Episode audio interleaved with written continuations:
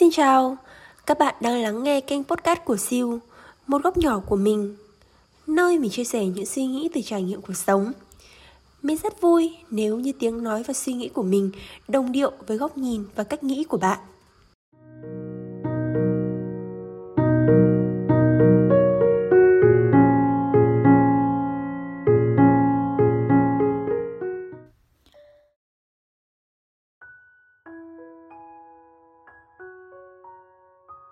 Mọi người, nghe nói là miền Bắc đang chuẩn bị đón một đợt không khí lạnh mạnh nhất từ đầu năm đến giờ.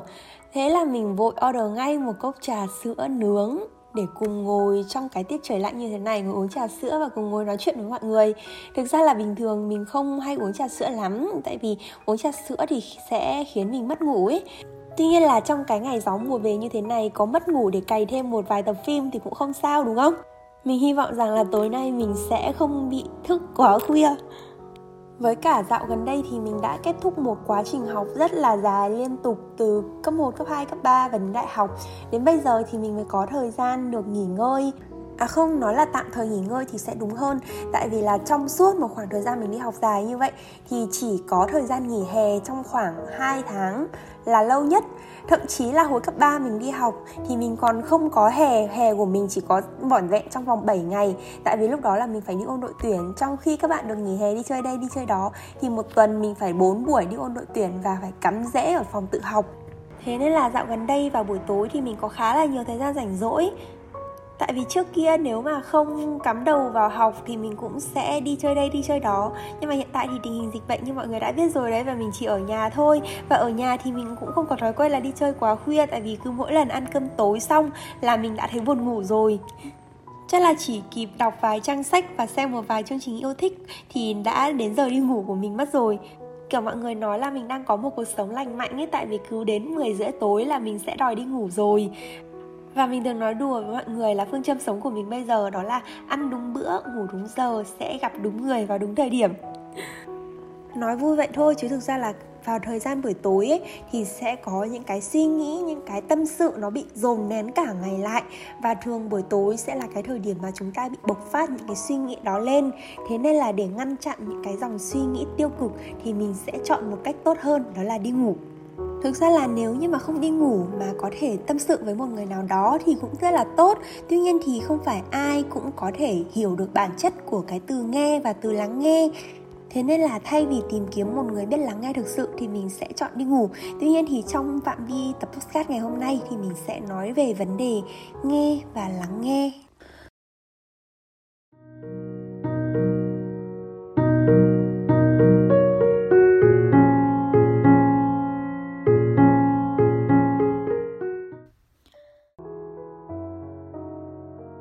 Có một câu nói như thế này. Bạn có thể đang nghe tôi nói, nhưng bạn có thể không thực sự đang lắng nghe. Các bạn đã bao giờ nghe ai đó nói, bạn có thể nghe thấy tôi, nhưng bạn không lắng nghe tôi? Nhiều người thường sử dụng từ nghe thấy và từ lắng nghe như hai từ tương đương và nhầm lẫn chúng có cùng một ý nghĩa. Mặc dù chúng có một số điểm tương đồng, nhưng có những điểm khác biệt giữa chúng. Một bên là lắng nghe năng động hơn, đòi hỏi nỗ lực. Còn một bên là không tự nguyện và tự nhiên. Thực ra thì nghe giống như là thu thập dữ liệu, chúng ta có thể nghe âm thanh, nghe từ ngữ cả ngày, ngay cả khi chúng ta không chú ý đến chúng thì những âm thanh vẫn liên tục đến với tai chúng ta. Có nghĩa là nếu như chúng ta khi sinh ra không bị dị tật bẩm sinh thì nghe hoàn toàn như là một bản năng tự nhiên của con người. Không đòi hỏi sự tư duy phân tích của não bộ mà chúng ta vẫn có thể hoàn toàn nghe được những âm thanh những từ ngữ những lời nói của người khác truyền đến chúng ta còn lắng nghe ở đây được hiểu như là việc chúng ta đang chủ động chú ý đến các từ ngữ và các âm thanh mà chúng ta nghe đến để hấp thụ ý nghĩa của chúng và phát triển phản ứng, cảm xúc. Thực chất thì lắng nghe là một quá trình hoạt động của trí óc, đòi hỏi nhiều giác quan.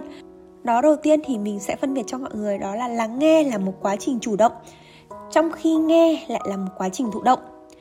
Lắng nghe đòi hỏi sự đồng cảm, tò mò, động lực liên quan đến việc bị ngắt kết nối. Lắng nghe là một kỹ năng cần thiết để giao tiếp hiệu quả, trong khi nghe không phải là một kỹ năng giao tiếp tuyệt vời. Lắng nghe là một hành vi bên trong liên quan đến cả trí óc và cơ thể, còn nghe chỉ là một hoạt động thể chất mà bất kỳ ai có đôi tai đều có thể nghe được. Đó thì đầu tiên mình muốn đưa ra cho mọi người những cái khái niệm để mọi người có thể phân biệt được giữa nghe và lắng nghe thực sự nó rất là khác nhau nhiều khi chúng ta đang nói chuyện với một ai đó và người ta, kiểu, cảm giác bị mất tập trung và khi mình hỏi lại là bạn có đang nghe không? thì thực sự người ta vẫn đang nghe, nhưng mà người ta không để tâm, để trí của họ vào những gì chúng ta nói. Thì đó thực chất là họ đang nghe, chứ không phải họ đang lắng nghe. Ôi, nghe đến đây có thể mọi người bị hơi dối với những cái câu từ của mình nói có vẻ như là khá lộn xộn, đúng không? Thôi thì mình kể chuyện cho mọi người để mọi người đỡ bị dối nhé Chuyện là lần trước thì mình có nói chuyện với một người. Người đó hỏi mình rằng là một người với tính cách khá là vui vẻ, hòa đồng, năng động như em Thì không biết là em có bao giờ cảm thấy buồn không nhỉ? Anh cảm thấy tò mò, không biết khi em buồn thì sẽ như thế nào. Và mình đã cảm thấy hơi khó chịu vì cái từ tò mò ở đây.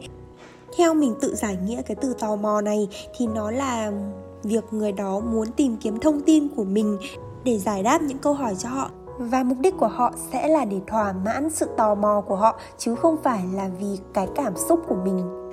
Như mọi người biết thì một người mà đang buồn thì người ta sẽ cần sự lắng nghe nhiều hơn. Có nghĩa là đó là sự thông cảm, sẻ chia, sự đồng điệu, chứ không phải là việc mình nói ra để thỏa mãn xem cái trí tò mò của người ta là lúc mình buồn thì mình sẽ như thế nào. Cảm giác như là đang bị khai thác thông tin để nhằm thỏa mãn một nhu cầu nào đó của người khác không biết cái suy nghĩ đấy của mình có đúng không nhỉ? Tại vì mình, nhiều khi mình cảm thấy mình khá là khó tính trong cái việc nói chuyện với mọi người và mình cảm thấy mình hơi kiểu bị bắt bẻ câu từ của người khác ấy. Người ta nói rằng là buồn thì hãy cứ nói ra. Nhưng không phải lúc nào mình nói ra thì cũng sẽ có người sẵn sàng để lắng nghe và không phải ai lắng nghe thì cũng có thể hiểu được. Có những buổi tối khi mình gặp chuyện ấy, thì danh sách bạn bè của mình rất là dài, trên Facebook có khoảng hơn một nghìn người đang online. Nhưng mà mình lại chẳng thể nào tìm được một người mà khiến bản thân mình đủ tin tưởng để có thể tâm sự những nỗi buồn đó với họ. Không phải là người khác không muốn nghe mà là tại bản thân mình không muốn nói, hoặc là bởi vì mình có nói thì mình nghĩ là người khác cũng sẽ không hiểu. Phần vì mình biết cảm xúc của mình lúc đó đang rất là hỗn độn, có thể làm ảnh hưởng đến tâm trạng của người khác. Phần vì mình sợ sẽ lại giận cá chém thớt, cho dù họ có làm gì đi chăng nữa thì mình cũng sẽ cáu gắt lại họ. Không phải ai cũng đủ thân để có thể nói hết mọi chuyện, cũng như là không phải ai cũng có thể nghe và hiểu được hết mọi thứ.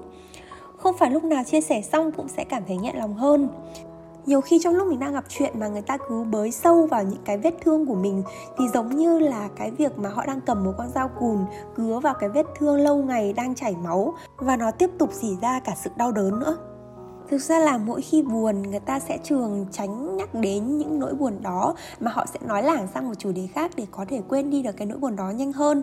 Thế nhưng mà nhiều người lại không biết họ cứ tập trung vào cái điều là mình buồn, thế nên là mình đang buồn rồi mình lại càng cảm thấy buồn hơn kiểu như là đang bực mình xong rồi đi tìm người nói chuyện để cảm thấy yên bình hơn, lại vướng phải một đống rắc rối ấy.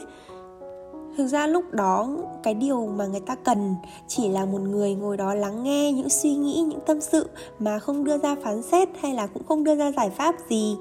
Còn nếu như được thì lâu lâu có thể nói một vài câu bông đùa để có thể kéo tâm trạng của người đang buồn lên và hãy nhớ là khi một người nào đó tìm đến bạn để được lắng nghe, thì đừng bao giờ đặt quá nhiều những câu hỏi hay là hỏi vào những vấn đề trực tiếp như kiểu em đang buồn chuyện gì? Tại vì lúc đó thì người ta thực sự là đang muốn tránh cái nỗi buồn đó ra.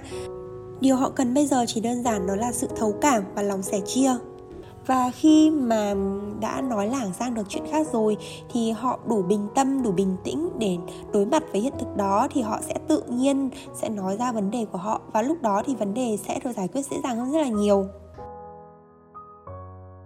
Mọi người nghĩ rằng lắng nghe là một việc đơn giản, nhưng mà không phải ai cũng làm được điều đó còn nhớ có lần mình đã tìm được người có thể ngồi nghe mình nói hàng giờ đồng hồ Không kêu ca, không đưa ra giải pháp Và có thể khiến mình vui trong những lúc tâm trạng mình tệ nhất. Lúc đó thì mình đã lầm tưởng rằng mình thích người đó. Hóa ra là mình chỉ thích được tâm sự, được nói chuyện cùng người đó mà thôi. Hóa ra suy cho cùng thì chúng ta cũng chỉ là những kẻ cô đơn trong chính những câu chuyện của mình. Hóa ra điều cờ chúng ta cần duy nhất chỉ là một người để tâm sự. Nghe và lắng nghe đó là hai phạm trù hoàn toàn khác nhau.